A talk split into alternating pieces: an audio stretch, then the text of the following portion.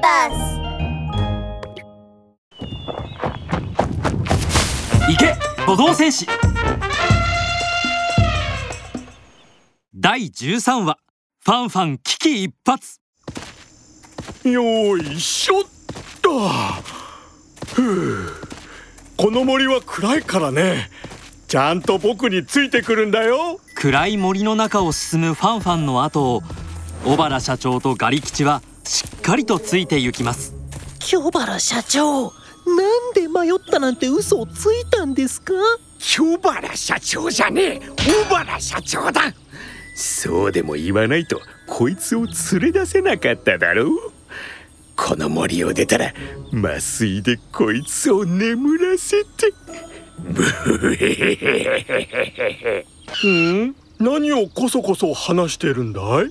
ファンファンは少し困ったように二人の方を振り向きました。どうやって眠らせるのか相談していたんですよ。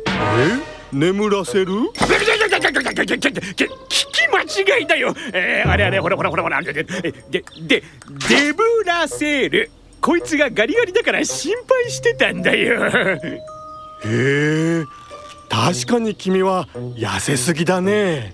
心配でこれ以上痩せないように僕がちゃんとお家まで送り届けてあげるから安心していいよ。本当にありがとうパンダさん。君に会えて本当にラッキーだったよ。そうそう大金になる珍しい動物に会えるなんて本当にラッキーですよ。え大金になる？ファンファンはまたしても戸惑いを隠せない表情で二人を見つめています。小原社長は怒りを込めてガリ吉の足を踏みつけました。聞き間違いだよ。た、えー、大変気になる珍しい動物って言ってたんだよおおなんだびっくりした。僕のことを捕まえて売るつもりなのかと思っちゃったよ。そんなわけないだろう。パンダの売買は法律で禁止されているんだよ。警察で捕まったら終身刑問だよ。な。そうそう。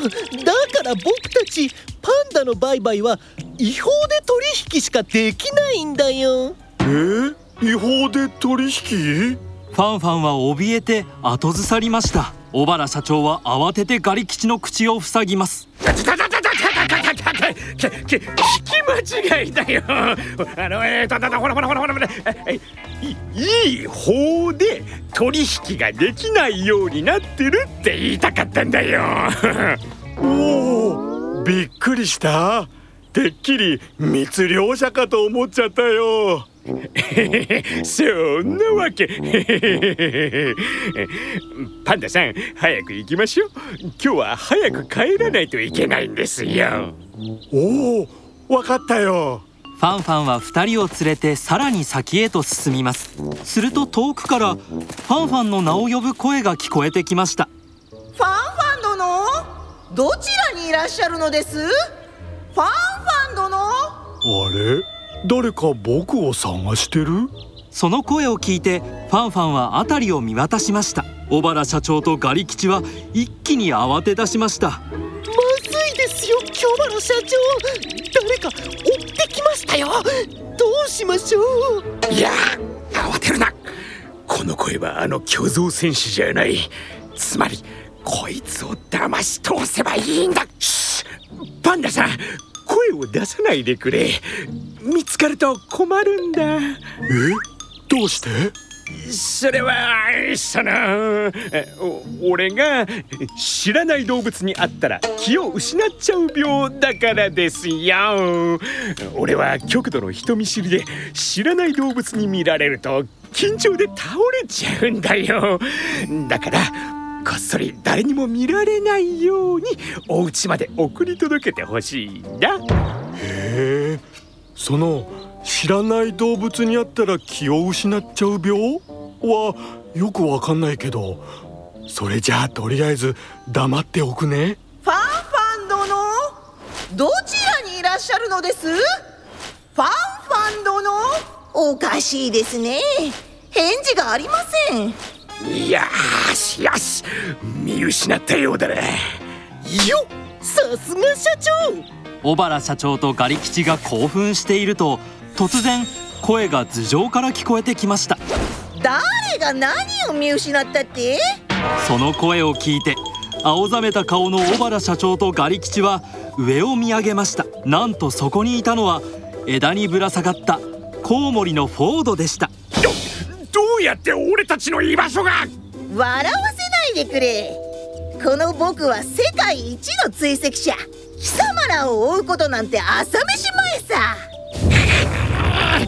調子に乗るな。ガリ吉麻酔であのコウモリとパンダを眠らせろ。ガリ吉が麻酔を取り出してスイッチを押す間もなくポイポイとカノンを連れたトーガが駆けつけました。激流インパクトトーガが鼻を高く掲げると勢いよく吹き出した水流が小原社長とガリ吉を吹き飛ばしてしまいました。共同戦士めこれで終わったと思うな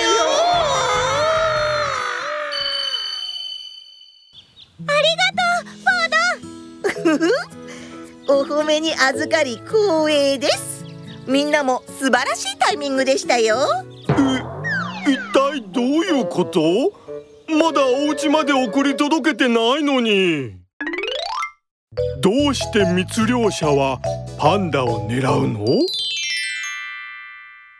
ふう間に合ってよかった。ファンファンさんさっきの二人は密漁者であなたを狙っていたんですよ。そそうだったのか。危ないところだった？うんでもどうして僕を？僕はどんくさいし笹を食べてばっかりだし。お金のためですよ。パンダの数はとても少なくて世界中でも2000匹弱しかいないんです。それに白と黒の毛髪はとても珍しいので毛皮にしようとしていた可能性もありますね。な、なんだって？それはダメだよ。毛皮は人間の皮膚と一緒で毛皮がなくなったら死んでしまうんだみんな悪い人たちから僕たちパンダを守ってね。